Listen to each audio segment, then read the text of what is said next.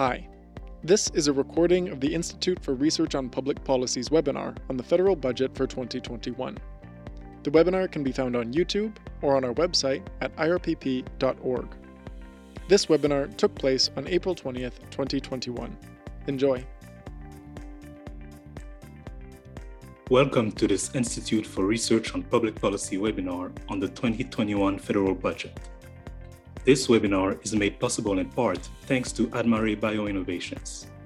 And I'll leave you with the moderator of today's event and editor-in-chief of Policy Options magazine, Jennifer Ditchburn. Hi, everyone. Thanks for joining us today. I'm really looking forward to an in-depth conversation on Budget 2021. I'm coming to you from my home in Ottawa, which is located in unceded Algonquin Anishinaabeg territory. When we talk about the federal budget and we talk about prosperity, growth, and opportunity, we should also recognize that we can credit our well being and our prosperity to the use of land and resources of the First Nations, Inuit, and Metis people. In the case of this territory where my house sits, the land and resources originally covering 47 million acres were never ceded by treaty or otherwise. Let me introduce today's panel. Jasmine Ramze Rezaee is the Director of Advocacy and Communications at YWCA Toronto. Charles Breton is the Executive Director of the IRPP Center of Excellence on the Canadian Federation. Natalia, hello. uh, Natalia Mishagina is a research director at the IRPP, overseeing the Institute's research program on the future of skills and adult learning.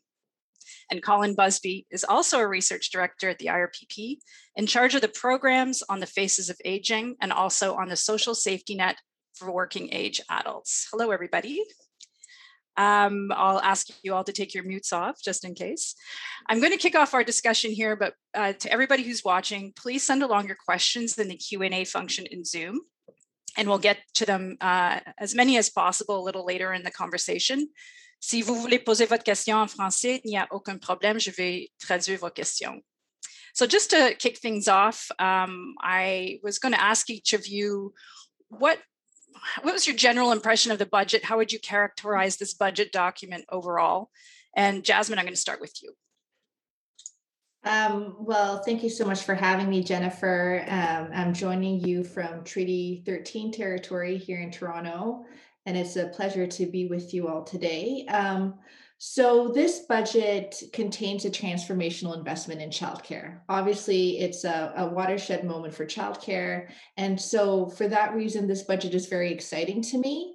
Um, you do get the sense that the budget is prioritizing the needs of women and um, and recognizing the value of the care economy. So it, it constitutes, I think, a real win for the women's movement. And it's a budget that contained significant new investments to, to the tune of 100 billion, I believe. And so, you know, some really important investments around combating gender-based violence, housing investments, um, funding for the community services sector, and, and more income security support. So these are all great things. Is it um, a budget that goes deep enough to address some of the structural challenges or the systemic issues that the pandemic has exposed? I'm not entirely certain about that. Um, I think many of the supports introduced are still very time limited, um, but I think broadly speaking, it's a wholly appropriate budget. It's a very generous budget. It's one that contains a strong gender equity lens, and um, it inspires hope because it delivers on the promise of childcare. Thank you. Uh, Charles, I'll go to you. You're next yeah, on my screen. I, yeah, I was going to use uh, similar terms than that Jasmine just did, but differently. Um, I think it is a reasonable budget with the potential to be transformative uh, for the reason that Jasmine just said.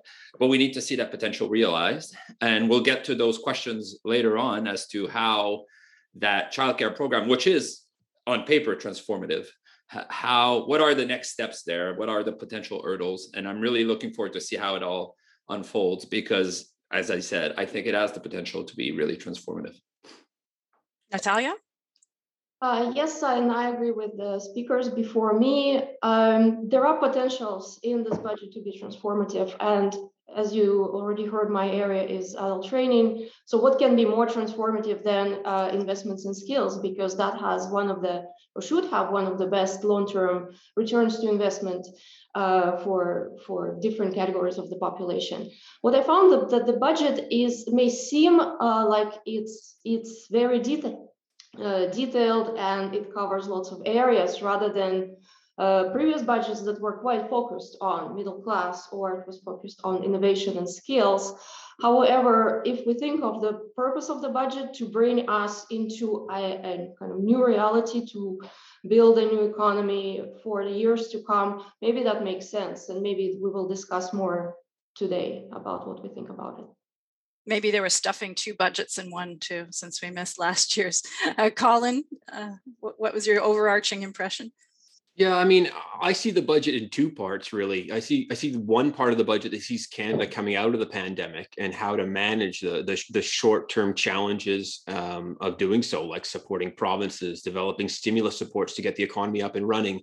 And then there's really the second part, which is about tackling medium to long term priorities for Canada, and that's the the more transformative piece, be it childcare, long term care, mental health, income supports, the broader social safety net. And my my take is honestly, I, ha- I have I have, despite you know, congratulating uh, Minister Freeland for being the first, you know, uh, woman woman finance minister to table a budget like this. I, I have mixed feelings about both parts of the, parts of the budget. I think there are things to like, and I think there are things to dislike.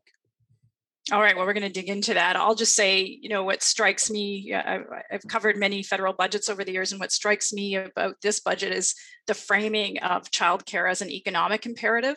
And I went back to remind myself of the last Paul Martin budget um, in 2005, which was where they talked about the National Child Care Plan, which was shelved by the Conservative government.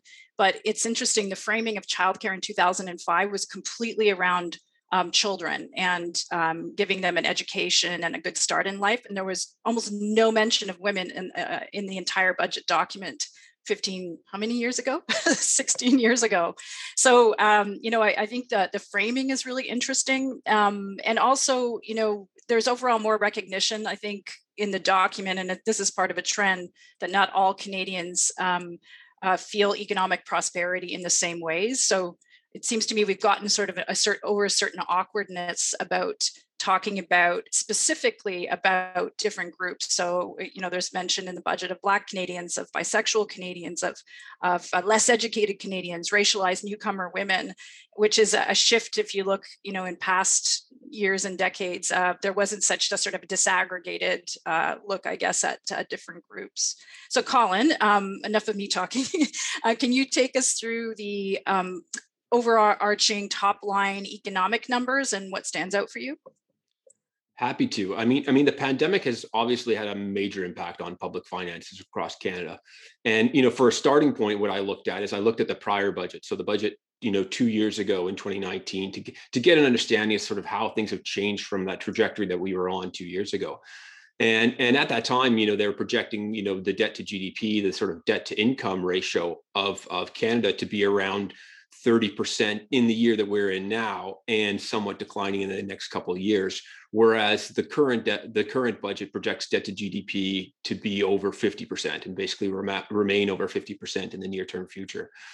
And and despite the sort of short run increase that was absolutely expected as a result of the pandemic when we look beyond the period of stimulus spending for instance when we look at what we were planning in fiscal year 2023 24 in the 2019 budget compared to what we're planning now. So when we kind of remove the stimulus spending from our from our area of reference, um, you know, what we see is that this budget is planning on spending on being about 50 billion higher per year um, in 2023 24 compared to what was planned in the 2019 budget so there's been a significant ratcheting up in the long-term commitments by the federal government of, of canada even when excluding stimulus measures and the other thing I know too is that the economic backdrop is extremely volatile in the short run. Um, and when you look at how things change, even just compared to the fall economic statement, um, we can see just it's a tremendous amount of uncertainty. Um, the economy just today, just in this in, in the current year, is already expecting to grow by over two percentage points uh, bigger than what it was in the fall last year and and notably as well, um, the fall economic statement set up uh, new fiscal guardrails that were put in place to basically help guide the size and the length of the stimulus. Um, and they basically are things like the employment rate, the unemployment rate, and the hours worked of Canadian workers. And when you look at those, I mean, employment rates are just 1.3% lower than the, what they were the pre-pandemic, and hours worked are something similar. So it's easy to see an economic rebound happening and happening quickly, especially once things like travel, tourism, arts, and food service sectors pick up again. So all of that, I think, brings into question the, the degree of the stimulus measures needed and the longevity of them uh, Colin, just to follow up, is there anything there that you see as a sort of a dark cloud uh, economically? it's it's easy to be pessimistic under the current circumstances. I you know. Um, yeah, but, I live you know, in Ontario. I, well, I, but what I would say is, I, I, mean, I think that there's a few things that that that that jump out. I mean, I'll mention two. So one, I think, is the share of unemployed Canadians who've been out of a job for more than six months it's a figure that remains stubbornly high, and those levels are about 2.5 times higher than what they were pre-pandemic. The other thing I want to point out too is that is that the short-term economic projections that are in the budget, you know, even under sort of the more pessimistic or or or optimistic scenarios, they rely heavily on the attainment of 80% vaccination coverage in Canada by the summer. Uh, and, and, that in of itself is going to be a monumental challenge. So, so much of the economic plans and forecasts that are built into this, um, you know, there's a lot of uncertainty there. They might not arise if we're not successful in achieving our public health objectives, and that that that complicates both the short and the longer term components of this fiscal plan. I think when you, sorry if I can jump in, I think when yep. you were saying that there are two parts in that budget, I think that's a really great way of seeing it, right? So, what the measures that are taking you over the hump, like so we're past the, the pandemic and the measures after that. But depending on how long it takes to actually get to the second part the second part might some of the second part might have to get out the window because of what the first part will have cost. I was listening to minister freeland this morning the question like some of these measures have, been extended up to september. Um, so what happens after that if we need to extend again? And she was clear if we need to extend them again we will. Uh, but like depending on how long that goes then after that there are measures at the end that that might uh, uh, that might not be there when we get there. I noticed that there that uh, the minister and others uh, often frequently reference the last economic crisis in 2009 and and uh, you know not making the mistakes of 2009 and there has been some analysis that you know austerity measures were brought in too quickly um, and uh, there could have been more growth had they not um, cut into spending so much uh, after that but we're in such a different picture right? Uh, I, don't think that you can't compare the kind of economic crisis we were in back in 2008 and 2009 and the one we're in now which is so dependent on on the on the pandemic and the vaccine rollout.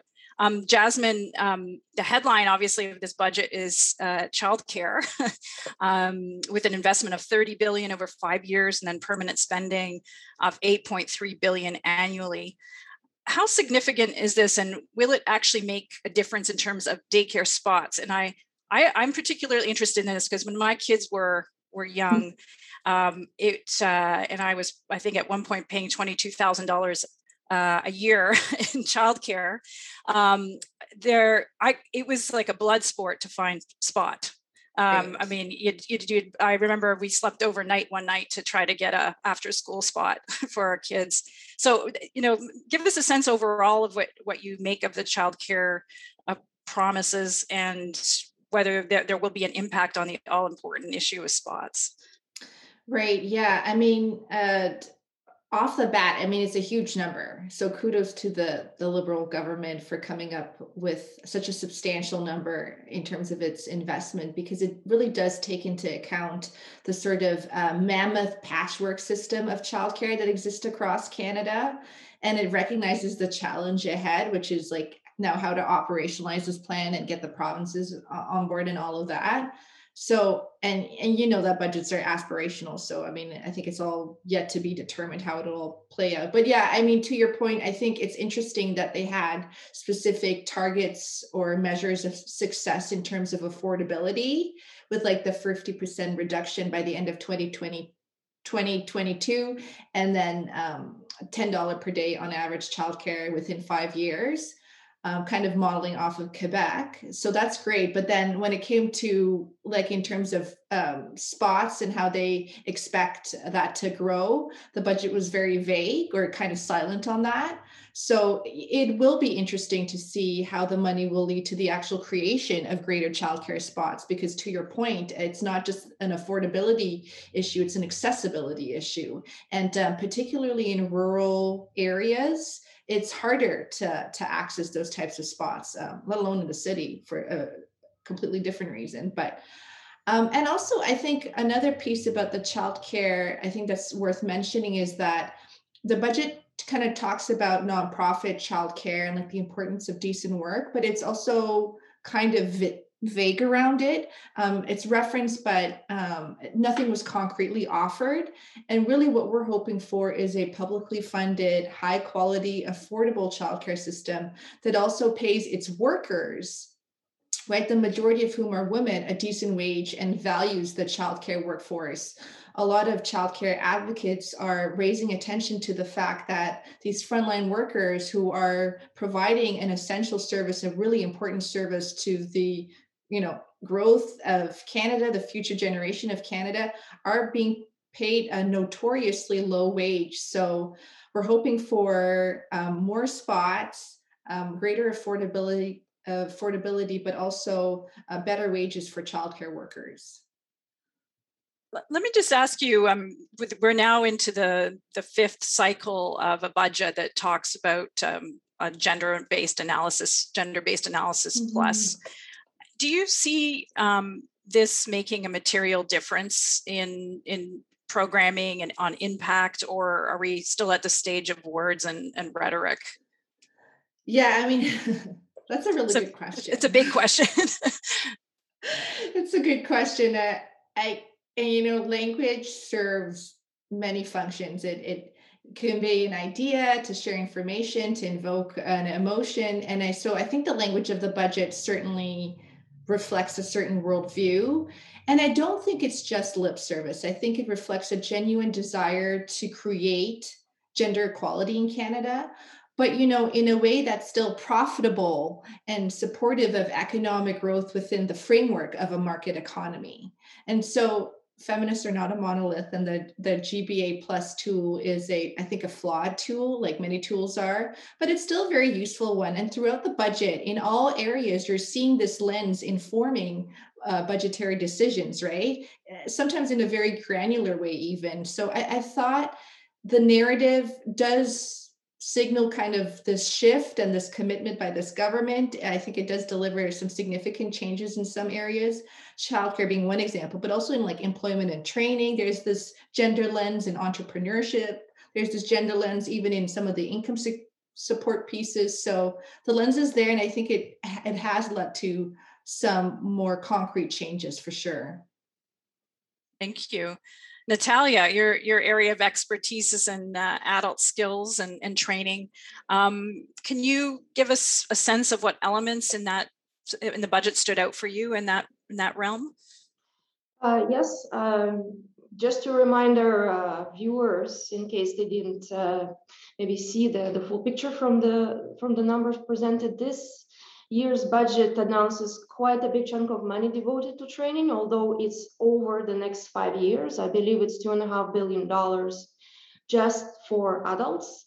Um, and I think on top of that, there is another $365 million to uh, extend the already existing schools bo- uh, skills boost program that allows working age adults go full time back to, to university.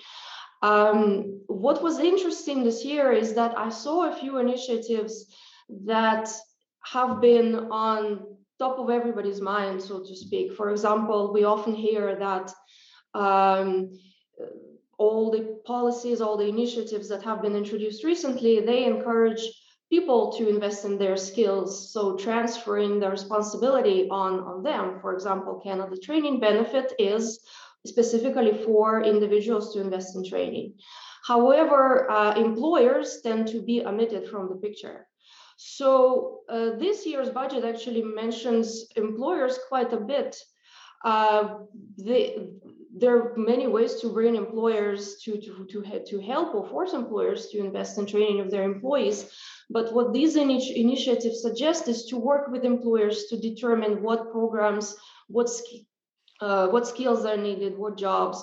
So there is quite a number of initiatives that are trying to link employers with uh, training organizations or uh, with communities that identify the needs of high potential employers in their in their area uh, and to, to link it with individuals who need this kind of training or who are looking for jobs. So that was very interesting.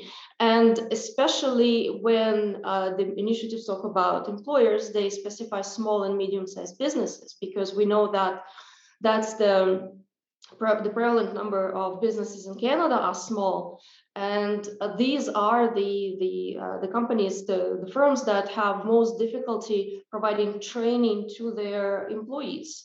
Uh, so some of these initiatives are timely, and I'm glad to see small businesses to be emphasized and affected by these. There's there's also um, money in the budget for apprenticeships. Um, is that significant? Uh, yes, yes, this is a very interesting one, and um, I'm glad that we can spend a bit of time talking about it because apprenticeship has been it's a it's a, it's a high potential uh, way to get very good income for lots of people, but enrollment in apprenticeships has been low. Um, there was a study that we issued uh, in February this year. It was done by uh, Statistics Canada researchers Rene Morissette and uh, Theresa Hanqing Qiu that show that even in the most recent recession, in the middle of it, people who lose their jobs, they do an array of different things to get back on their feet, but apprenticeship, enrollment in apprenticeship is not one of the strategies that they employ. And what's worse is that starting 2014, enrollment in, in, in, apprenticeships started falling. That's related to the oil prices bust that we uh, that we experienced. And what's interesting is that in 2020, enrollment in, in apprenticeships fell even further. Just to give you an idea, um, I think enrollment fell by half in 2020 compared to 2019. In 2019, it fell only by 3% compared to 2018. So this is the area that really, really needs help. You can argue whether what's proposed in the budget is sufficient or not, but at least I see it as a first step. And just to remind you, uh, the funding is proposed to match apprentices in their first year from certain sectors to employers especially small, again, small and medium-sized businesses. And these businesses are encouraged to hire apprentices, especially uh, the, the incentive that's proposed to businesses doubles if apprentices come from underrepresented groups. So uh, again, it's over five years, whether it's sufficient or not, we will see and we can argue. But I'm glad to see it as a first step. And what's important here is not just to provide training and just to release people in the free world, but we see more and more that training that works, and we will have a study coming up in May about new interesting approaches to training.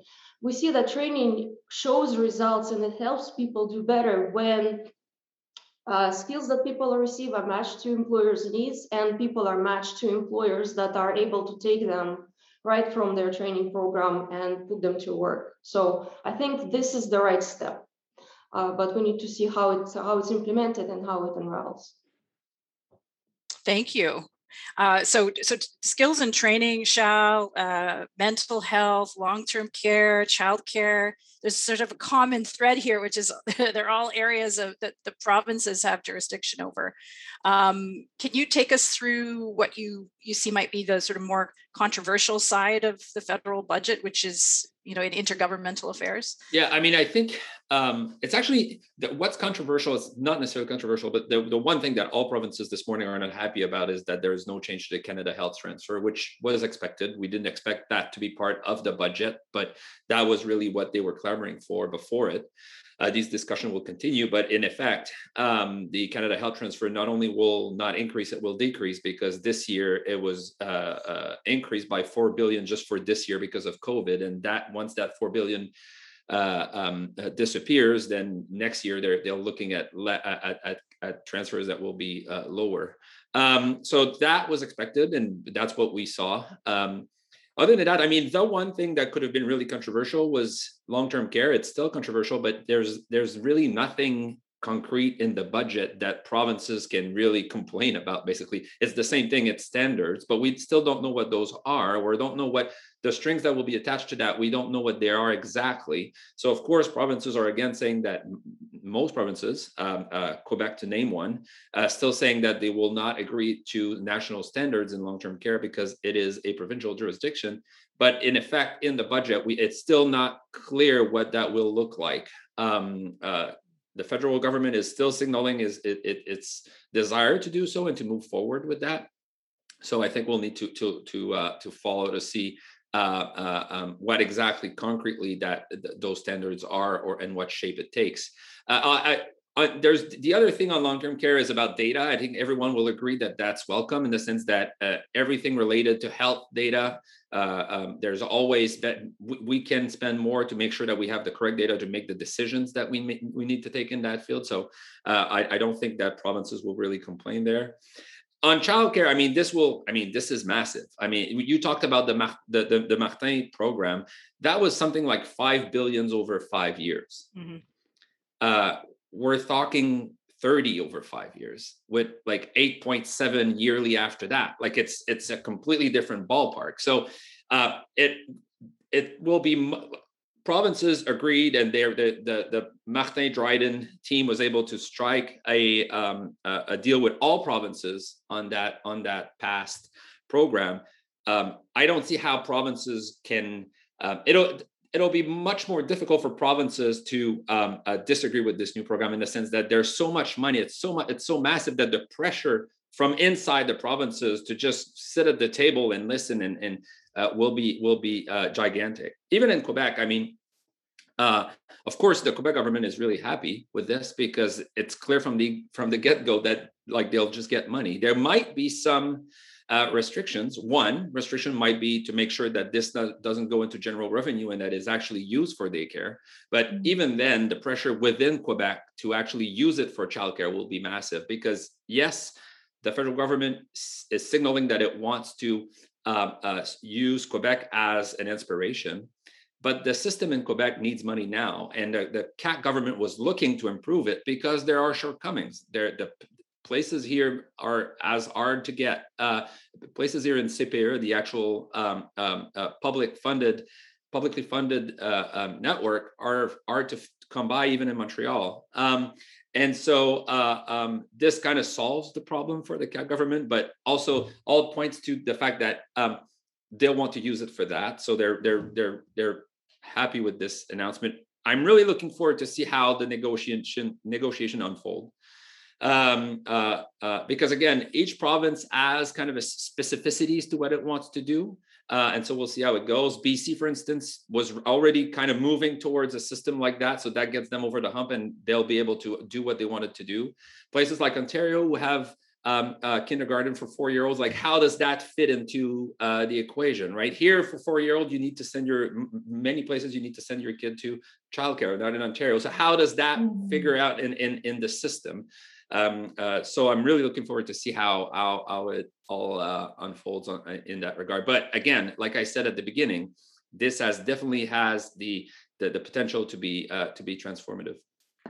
Just uh, you know, picking up on that point about um, you know the the the the dynamic between the provinces and the federal government. Uh, Colin, you know, we, we had a discussion yesterday about this, just about fiscal room and how much uh, room the federal government is taking up on that. Can you can you talk a little bit about that? Yeah, I mean, at the end of the day, I mean, in Canada, there's there's one taxpayer, and, and, and what matters most is that in Canada is the joint provincial, the joint fiscal situation of the federal government and the provinces. And, and prior to the pandemic, and, and really even now, I mean, the major medium to long run, you know, public finance concern in the country was how the provinces were going to deal with an aging population and the increase in healthcare costs, plus the lower economic growth rates that come from that. Um, you know, at the time, pre-pandemic, the feds were in you know really really good shape over the longer run, um, with spending that at the federal level that was less sensitive to those demographic pressures in the provinces. And you know now with the higher spending trajectory of the federal government, potential feasible options to sort of solve the, the spending crunch that was going to be facing the, the provinces in the longer term, like tax point transfers, like lowering the GST and encouraging the provinces to take up the space. They're just frankly much more unlikely to arise. And so, so the provinces, you know, still need solutions for how they're going to fund um, um, their demographically sensitive programs, healthcare for an aging population, and so it's a big issue that still needs solving, and, and, the solutions really aren't aren't aren't here in this budget. And and so it, it, you know to to tie it back to sort of you know some of Charles' points. I mean, it seems to me like like what this is going to culminate with in a lot of these sort of Fed prov discussions is going to be a little bit of, of horse trading. So it's going to be like, okay, well, the federal government's priority is childcare. And you know what? The, the provinces have their own complicated priorities. They have long-term care reform on the agenda. They've got a number of backlogs in healthcare surgeries. They've got educational delays. They've got you know a, a whole assortment of other priorities that now we're going to have to fit childcare into that agenda.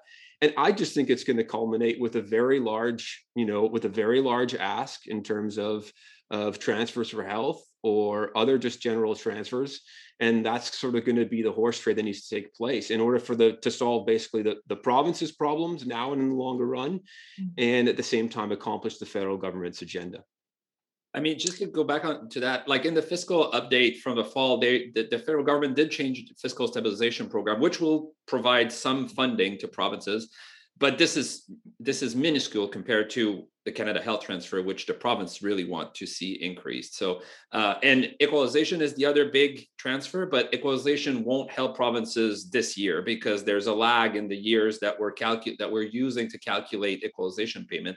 So they'll see that money in, in two three years down the line. So uh, for next year and maybe the year after, uh, provinces will still be uh, clamoring for increases in Canada Health Transfer primarily. Uh, thank you, uh, Jasmine. I wanted to ask you. Um, there's, you know, something that might not have gotten a whole lot of attention in in, in media is something in the budget um, for the Community Services Recovery uh, Fund, four hundred million dollars, which is a decent chunk of money. Can you talk about why um, that sector was asking for help and what difference it would make? Sure. Yeah. Um, Imagine Canada. Uh, say Canada? YMCA Canada, and a few other leading um, national nonprofit organizations um, have been working closely with the government and advocating for funding for our sector, the nonprofit sector and charitable sector, um, because our sector has really been impacted by COVID. So over half of the sector um, is reporting declines in revenues um, the average shortfall is somewhere around 43%. And so what this means is that if, if nonprofits can't raise enough funds for their programs, they have to either close their doors or scale back their programs, right? And um, the women's sector as a particular subsector is really vulnerable in this. Um, uh, for example, a national survey that YWCA Canada did in December suggested that, you know, uh, half of half of the women's sector has had, had to actually scale back certain programs and the other half had to cut back some critical services. So um, because we support communities that face poverty violence and are really marginalized in various ways um, because of structural really inequities um, if if we can't operate that doesn't really bode well for the communities that we support um, so the measures that the budget laid out um, really support charities and nonprofits. It is really unprecedented, actually. And so the, the government really listened to uh, our sector and tried to support our sector, and the contributions that it has committed to are significant. Um, you know, like if we think about um, even say the organization that I work at, we provide employment and training supports. We have pre apprenticeship programs for women, three in fact. And we recognize, for example, that if one out of five jobs in Ontario is going to be in the skilled trades, women need to access this, right? So if we can't operate, then all of our programs, like our childcare programs and employment programs or settlement programs or housing programs, are at risk. And so it's it's a great amount. Um, you know perhaps even more is needed. I'm not sure. It's it's it's it's not clear to me but i mean i think it will it will go a really long way to support our sector and i think it's super important. So very grateful for that. I think we forget that the, the community services sector is part of the social safety net, and uh, and without those, you know, trying to plug holes that the that the federal and the provincial safety nets aren't aren't um, filling. Um, and Jasmine, um, there's also money for uh, a national strategy on gender-based violence. Mm-hmm. what's the significance of that, uh, especially in the context of, of the pandemic? Yeah, I mean, another uh, a huge and significant investment. I mean, gender-based violence is a long-standing issue in Canada um, that predates the pandemic, but we've seen a spike in violence in various areas of the country because stay-at-home orders essentially trap women in households that are not always safe. So, um, I mean, I think it was the UN that actually pointed out that the home is still one of the most unsafe places for women. So, we, have seen an, a spike a national spike in gender-based violence somewhere between 20 to 30 percent. The budget even mentions it's the budget itself mentions that 83 percent of frontline workers have seen a spike in both frequency and severity of violence. And so um, the sector the women's sector has been calling for a national action plan on gender-based violence for many years now. And in 2017 the government signaled its support for such a plan with its uh, gender-based violence strategy and, and so it, the government is working towards creating this national action plan to end gender based violence. Um, community consultations actually only wrapped up recently. And so this $600 million in investment is part of the process of creating a national action plan. And it's super important because gender based violence needs a whole of government approach. It is an issue, it is a social issue that intersects with many others right? And so it's it's heartening to see women's organizations being funded survivors having more access to supports and some of the beginnings of certain judicial reforms. Like i'm not a, a legal expert so i can't fully comment on that but i think all of these things are are really steps in the right direction and, and so needed in during this critical time Thank you. Um, I'm going to move on to questions in a couple of minutes, but um, let me just ask you, Natalia, um, overall about the, the coherence of the government's skills and training agenda. Um, do you do you feel that the government has sort of like a, a kind of systems approach to it and a good sort of cohesive approach to how they they're looking at skills and uh, skills and training for adults? Well, before I uh, answer this question, we should keep in mind that actually training, especially training for unemployed, underemployed workers is provided and delivered by provinces. It's a provincial jurisdiction. What the government does, usually the federal government, is it provides funding to the provinces. So it's very hard to expect them to have um, um, you know a strategy or to have a, an agenda to speak of it as an agenda. I think the closest to to real agenda we had back in 2017 when uh, the funding was rethought to labor market development agreements there were some changes at how how it was the, the eligibility who's who can be covered. So if i want to talk about that i would probably refer to the budget of 2017 uh, but what the, the, the, federal government can do is to fund additional, either provide additional funding, and that's what we see in fall economic statement, or what they do this time, they fund very specific programs. Um, they are limited in scope. So we see a particular sector or a particular group of workers or particular group of businesses that are being affected. So I wouldn't call it um, it, it may appear patchy, it doesn't appear like a system, but I think given how the system works, this is what they could do. I think they could have done better in terms of people transitioning between sectors because we cannot just uh, emphasize on people who lost their jobs because some people may, may still go, go back to jobs, but their sector will be so shaken that they will have to look for something else. Uh, we hear about uh, like anecdotal stories about people who leave the service sector even though they didn't lose their job, but they see that the service sector is no longer uh, this very safe sector. We used to think of services as an area that you cannot outsource, so they cannot be moved to China. You, you, it's hard to automate. Nobody wants to go to a robotic hairstylist. So we used to talk about services this way that they're safe, and now we experience that that's the sector was hit the most. And uh, I personally know quite a number of people who want to, you know, uh, move somewhere else, somewhere maybe more safe, somewhere some growth sectors. So I think they could have done better in terms of move, helping people who want to change their jobs, even though they, they have the job right now. Um, the energy sector is another transforming sector that they do mention, but I think the number of people that could be receiving help is much smaller than the number of people who will need help. Because if we want to move to clean energy, we need to think of people who work in traditional energy sector right now. Are there jobs for them, given their skills and experience? Is there something for, for them to do in the new clean, uh, clean energy world?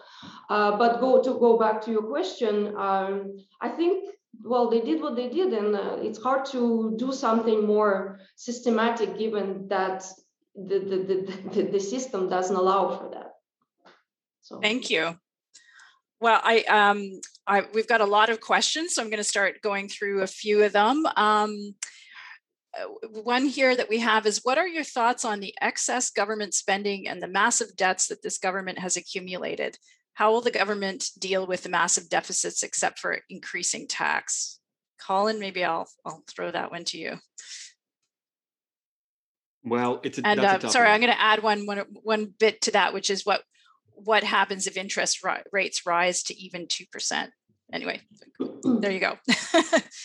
I mean, look, there's there's a lot of uncertainty with respect, again, both in the short and the long term in, in, in this budget document, and I think that has to be articulated. And and there's there's when it comes to you know the pressures on public debt, um, you know, I, am going to go back to, bit to an earlier point I made, and, and that really is that you know what we're looking at at the end of the day is is joint federal provincial uh, uh um, finances and how they're looking at longer run. Um, and when it comes down to it, again, it's it's the provinces that are facing the most financial pressure in the longer run. And and you know, to the extent that there's fiscal, you know, space to occupy out there, um, be it, you know, by increasing taxes um, or not, I mean, the, the, reality is that it, it, becomes more complicated when you've got, you know, the federal government wanting to you know maintain its presence and its its size of the uh, of the overall pie in the economy going forward whereas the provinces are the ones that are really going to need space just to maintain the existing levels of funding and uh, of spending that we have. So you know we've talked a lot about social programs and the importance of social programs and how they matter and they do. We also need to be able to, to ensure that we can finance them in a way that is sustainable over the longer run. And the federal government issues are distinct from the provincial government ones.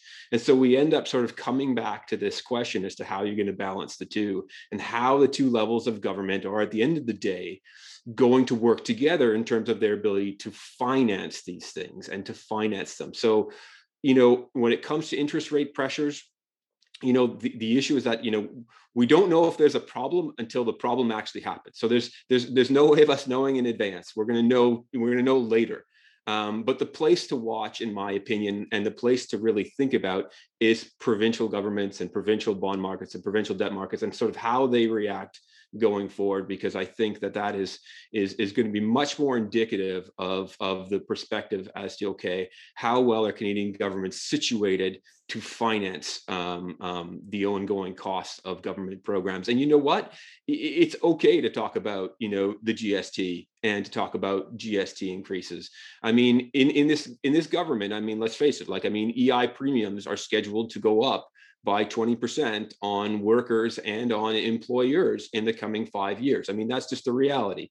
So there, it, you know, there's there's there there's room to discuss these things, and I think that you know the other issue I'd throw on the table too is a question of intergenerational and intergenerational quality.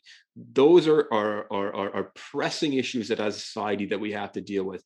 So much of the long term costs in terms of of the employment outcomes of this pandemic are going to come out on young people and and yet so much of the of the the the, the financing is for current consumption today.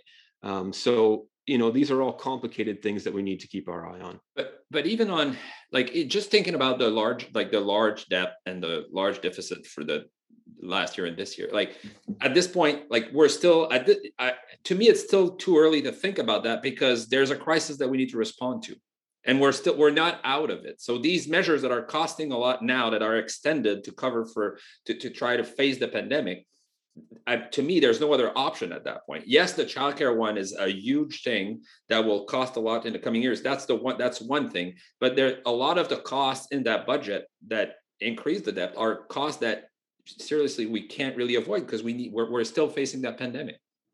Mm. If I may Go on, add, Jasmine. Yep. yeah, if I may add, I think you know all of this to me is sort of indicative of path dependency. If 50 years ago childcare was funded in the way that healthcare was, and that was due to specific political reasons and movements and all of this that had very socialist, frankly, leanings, right? We wouldn't be in the situation that we are today. So even though we're making investments today, the idea is even though the debt may increase, and yes, there's we have to consider these things.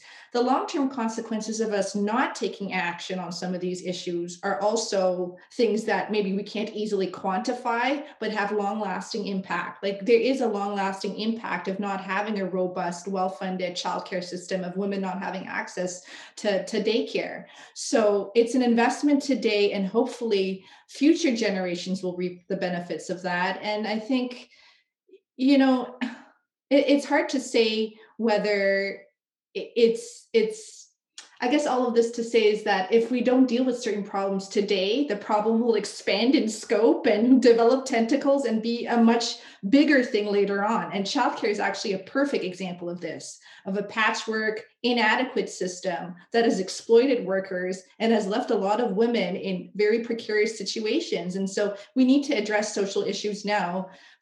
It's going to be expensive, but it really is to the benefit of future generations. And and just to, again on childcare, I just want to add one thing. And Jennifer, you talked about how it's framed in the budget uh, around growth and about economic growth. That's not just framing, and it's not just like a political way of trying to sell the idea. There's research behind that too of the economic effect of a system like that one. That in the end maybe doesn't completely pay for itself, but almost. So um, um, and that I mean, this is not baked into the into this budget on the revenue side for sure, but um, um that's something to keep in mind. Well, and you have chambers of commerce, the Canada Business Council, and others who who are backing childcare as a, as a driver of economic growth. Mm-hmm. Um, Jasmine, just to pick up on on what you were talking about, uh, we have a question here about: Do you think that this budget recognizes and effectively responds to increasing inequality generation generated by the pandemic? Does it provide opportunities for moving, returning to normal versus creating a new normal? Yeah, that's a really good question. I'm not entirely convinced that it does. And I'm not suggesting that necessarily it needed, the government needed to spend more money. It's not about that. I think it's, um, th- there might be, okay, so I, I'm not a, a tax, you know, expert, but I've heard and I've read articles and reports around how Canada's tax system needs reform, right? There are many programs that actually need reform. And I think we need stronger labor market protections and we need to understand and value the care economy in a different way than we do now. And I don't see that to that extent being reflected in the budget. And maybe the budget isn't the most appropriate document for that because there's some politics here too. But in any case, I, I don't think it goes far enough. I think it contains some really great new investments. Um, but from where I sit and from the issues that we see, we're seeing a, a, a, heightening of, of poverty and inequality and violence. And, you know, from the folks that I speak to and the communities that we serve, a time limited measure isn't really there to support them um, had the liberal government introduced a basic income program, which I know is very controversial, and I'm sure not everyone agrees, but like something of, of those lines, like the Canada Disability Benefit, I think that has more teeth and has greater impact. But we've seen a little bit less less of those types of of transformative changes. So I don't know if it fully does address some of the the, the root causes of the inequities that exist in particularly our labor market.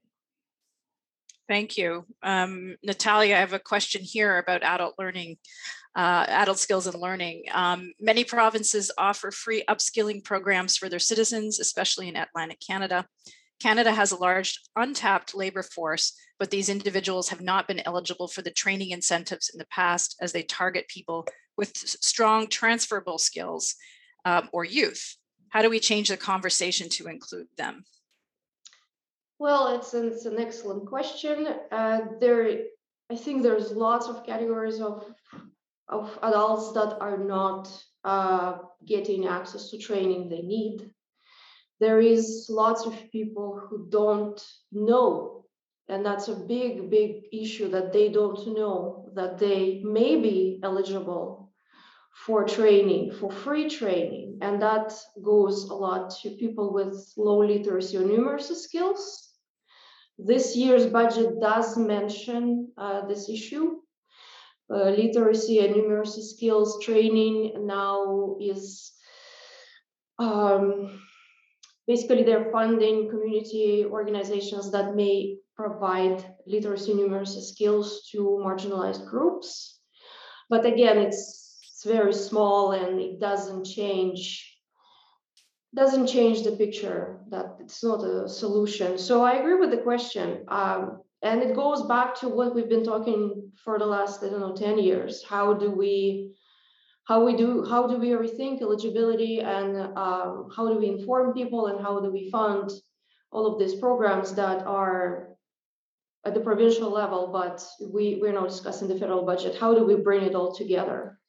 And as i mentioned uh, lack of awareness uh, by many adults of what they can obtain and can obtain for free is a big issue.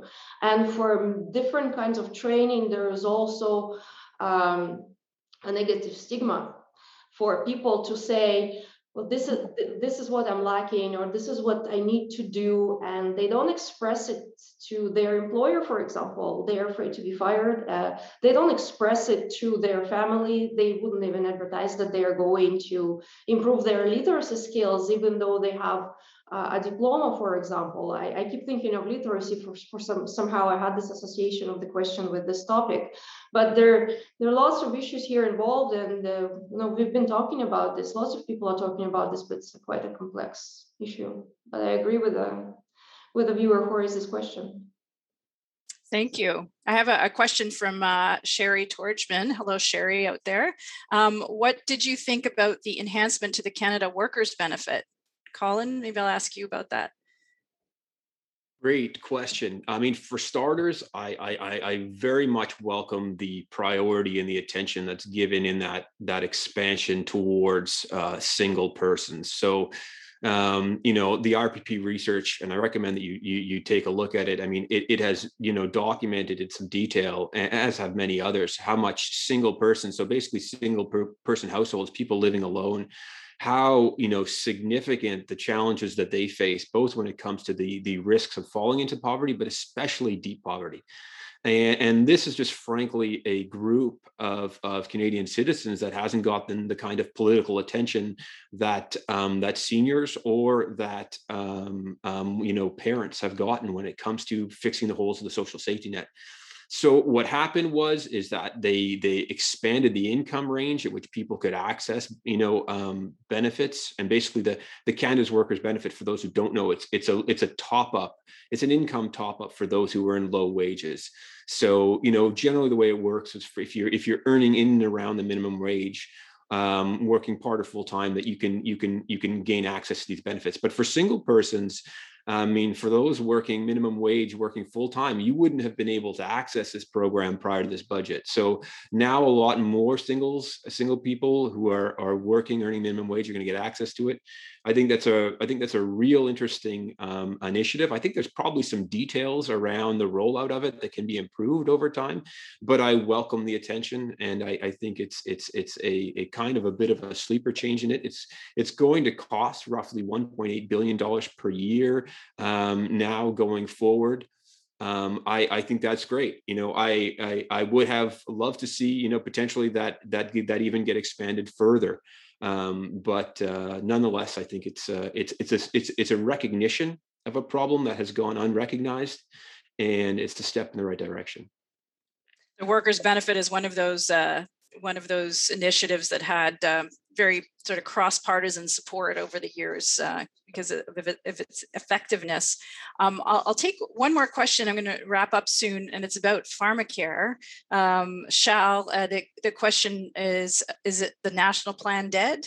it certainly was it's sort of certainly like- not a pri- it's certainly not a priority now. Uh, that's pretty clear. Um, uh, yeah, so I think I think the focus has clearly shifted um, away from it.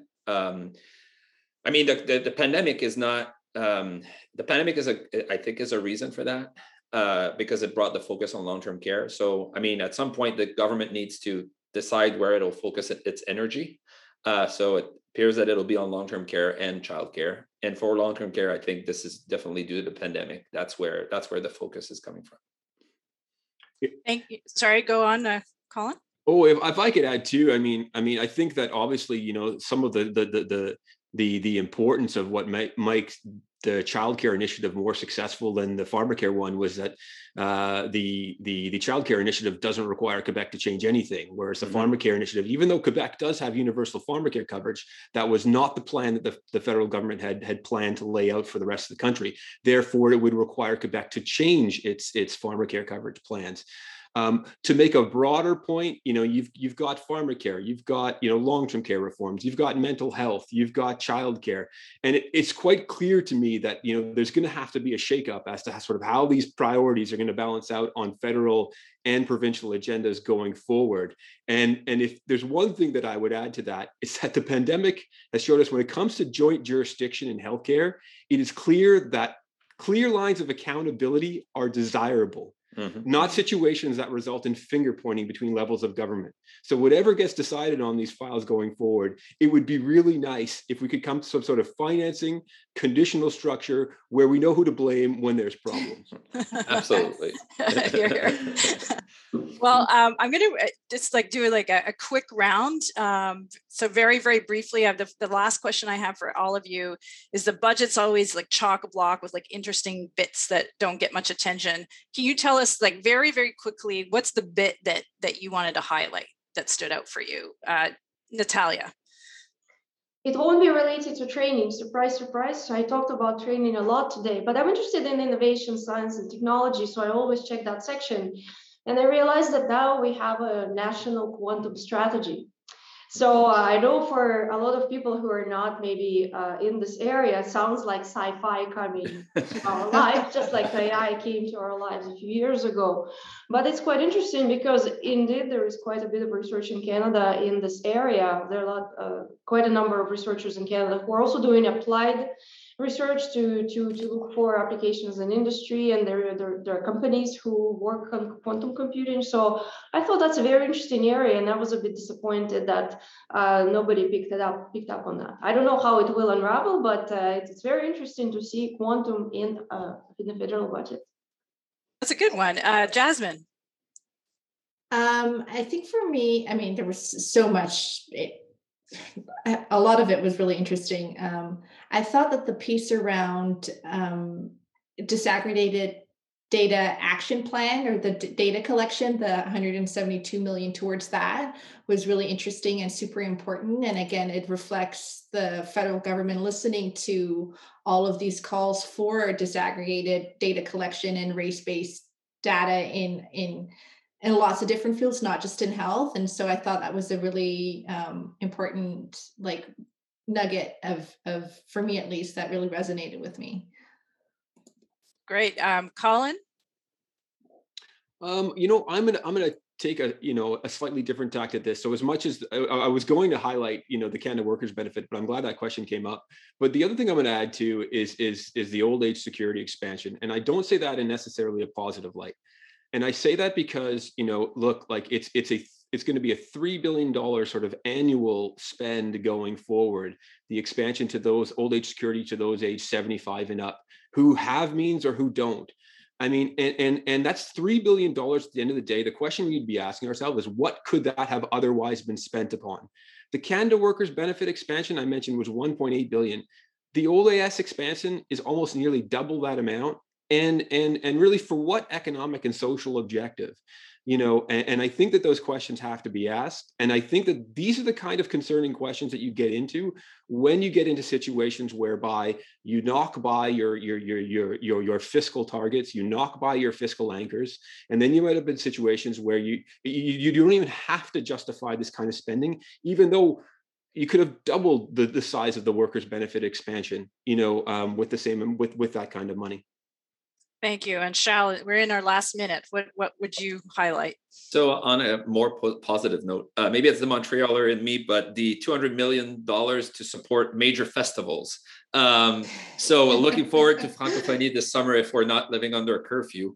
Um, but more generally, there's a lot of money in there for culture, uh, and that's a, a, a, domain, a sector that has been hit very, very hard by the pandemic. Uh, so more generally, just the recognition of that in in the budget. Well, thank you to all four of you, Jasmine, Charles, Natalia, and Colin, um, and to all the IRPP team, which you don't see behind the scenes that made this webinar possible. Thank you to all of you out there watching. Um, if you observe Ramadan, I wish you a, happy and peaceful month. Um, you're going to see a link uh, to a poll. So please fill out the poll to tell us how we did today. And if you want to know about more events, I'm very sorry we're not having the usual in-person events that we that we uh, generally have, but um, follow the IRPP uh, on LinkedIn, Twitter, and Facebook to find out about future events. I hope to see you again. Thank you to Jasmine, Shal, Colin, and Natalia, our panelists, and to our moderator, Jennifer. And a special thank you to our sponsor, Admare Bioinnovations. Thank you all for your participation and stay tuned to our social channels for future IRPP webinars.